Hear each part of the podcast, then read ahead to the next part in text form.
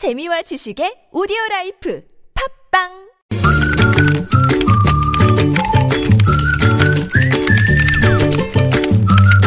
네, 무작위 댓글을 전해주시는 분이죠. 시사 칼럼니스트 이숙현 씨 나오셨습니다. 어서 오십시오. 네, 안녕하세요.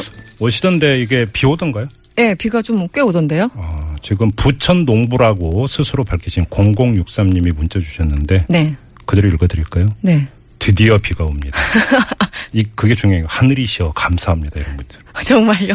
정말 그런 말. 되게 공감이 되죠. 왜? 그런 말 나올만 하죠. 그렇죠. 네. 네. 그렇습니다. 비가 온답니다. 여러분. 기온 좀 떨어지는 거죠. 그러면? 온도? 그러니까 오면서 약간 예, 긴팔 입으신 분도 봤습니다. 오늘 네. 밤은 열대야 없는 건가? 없다고 하는데 뭐 기상청 예보를 요즘은 말하기가 좀 그래서 예, 네. 넘어가도록 하겠습니다. 아, 네. 하늘이시여 고맙습니다. 네, 네. 자 시작하죠. 첫 소식은요. 네. 이제 추석이 오잖아요. 네. 명절 스트레스에 관련한 기사입니다.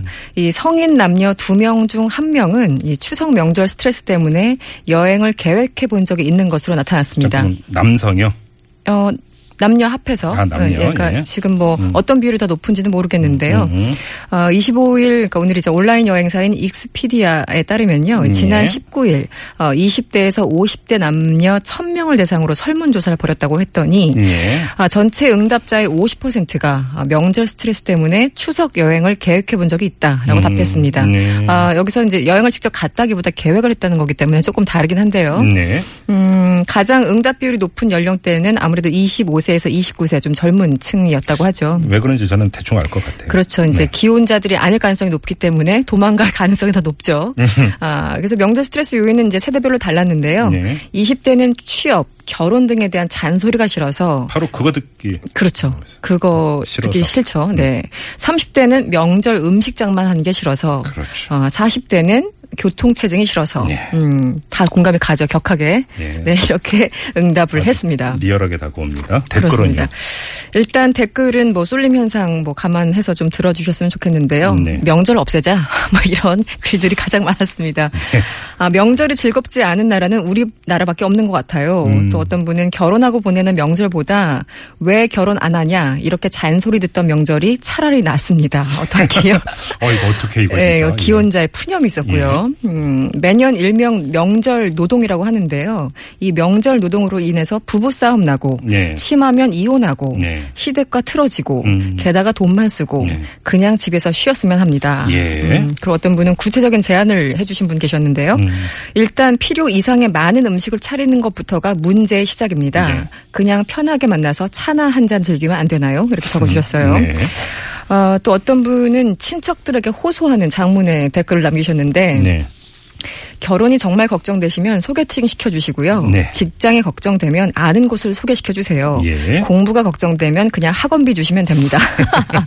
명절은 쉬는 날이지 네. 지난 1년간의 성적표를 받는 날이 아닙니다. 네. 이렇게 찔러주셨어요. 네. 그리고 성인 남녀 2명 중 1명이라고 이제 기사 제목에 달려 있었는데 대부분 여자가 분명하다 이렇게 추정하신 분. 네. 저도 격하게 공감이 가고요. 네.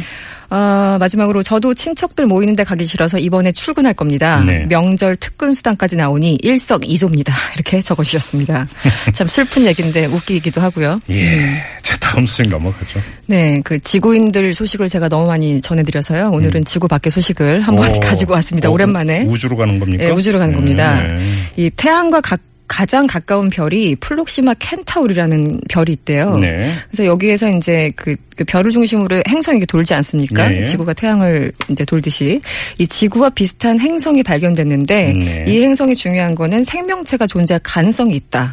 그래서 지금 천문학자들이 난리가 났다고 합니다. 네.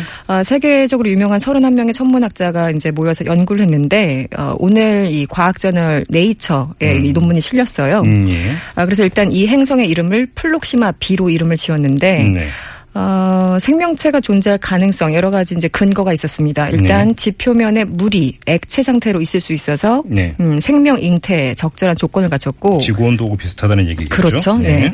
네. 지표면은 딱딱한 암석으로 구성되어 있고요. 네. 이 행성의 크기는 지구의 1.3배 가량이라고 합니다. 네. 그래서 여러 가지 적절하다고 하는데 일단 연구진들은 이 플록시마 B라는 행성에 생명이 실제 존재하는지 탐사하는 게 그다음 목표다. 이렇게 네. 흥분을 감추지 못하고 있는 그런 상황 같아요. 지구로부터 얼마나 떨어져 있대요? 그거 중요한 지적이죠. 네. 이게 지구로부터 꽤 가깝다. 천문학자들은 고작 얼마밖에 안 된다라고 해서 이제 거리를 한번 봤더니 대략 40조 킬로미터라고 합니다. 네. 40조 킬로미터요. 40조 킬로미터. 우리한테는 이게 상상이 안 가는 이 거리인데요. 천문학자들은 네. 고작 40조 킬로미터.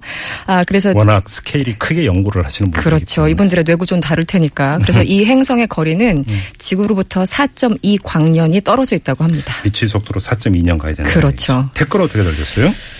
갑자기 과학이 개그로 끝난 듯한 느낌인데 어쨌든.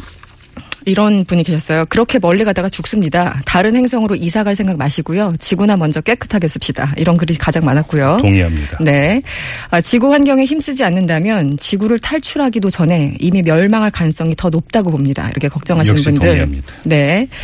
그리고 어떤 분은 또 다른 얘기를 하셨어요. 제가 볼 때요. 이미 쓸만한 행성들은 외계인들이 다 꿰차고 있을 겁니다. 그렇게 살던 대로 삽시다. 이건 확인해 봅시다. 네. 근데 이 밑에 답글이 여러 개가 달렸어요. 예. 이제 이분이 외계인 얘기를 하니까 그 밑에 답글로 그 사람들 눈에는 우리가 외계인입니다. 저 행성에 가면 우리는 침략자가 됩니다. 이렇게 깨알 지적을 해주신 분 계셨고요. 그렇죠. 네. 인간의 기술력이라는 게 참 대단한 것 같습니다. 네. 저 멀리 있는 별도 발견하는데 여기까지 좋았는데요. 그 다음 문장.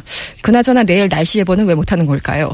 이렇게 적어주셨습니다. 고도의 비판인데요. 네. 그렇죠. 요즘 기상청이 허언증에 걸린 게 아니냐 뭐 이런 얘기가 나오는데 네. 그런 맥락에서 적어주신 것 같고요. 네. 어떤 분 또 제안을 하셨어요. 인간이 살 수 있는 환경 조성을 위해서 MB를 단장으로 한 4대강 팀을 저 행성에 먼저 보낼 것을 추천합니다. 여기서 MB는 이명박 전 대통령을 지칭하는 것 같죠, 아무래도. 네. 그랬더니 그 밑에 답글이 또 달렸습니다. 이 프록시마 B라는 행성의 녹조 라떼 다시 한번 기대해 봅니다. 라고 적어주셨습니다. 아무 얘기 안 하겠습니다. 네. 이제 마무리해야 되는데요. 0345님이 문자 주셨는데요. 반갑습니다. 역시 이숙현 씨 목소리를 들으면 확 경기가 살아날 것 같아요. 경기가? 네. 아주 속 시원하고 명쾌합니다. 너무 좋아요. 화이팅입니다. 감사합니다. 근데 경기하고 어떻게 연결이 되는 거지? 글쎄, 경기가 난다는 건가요? 잘 모르겠는데. 발음은 그렇게 해야 되는 겁니까? 잘 모르겠습니다. 알겠습니다. 수고하셨어요. 감사합니다.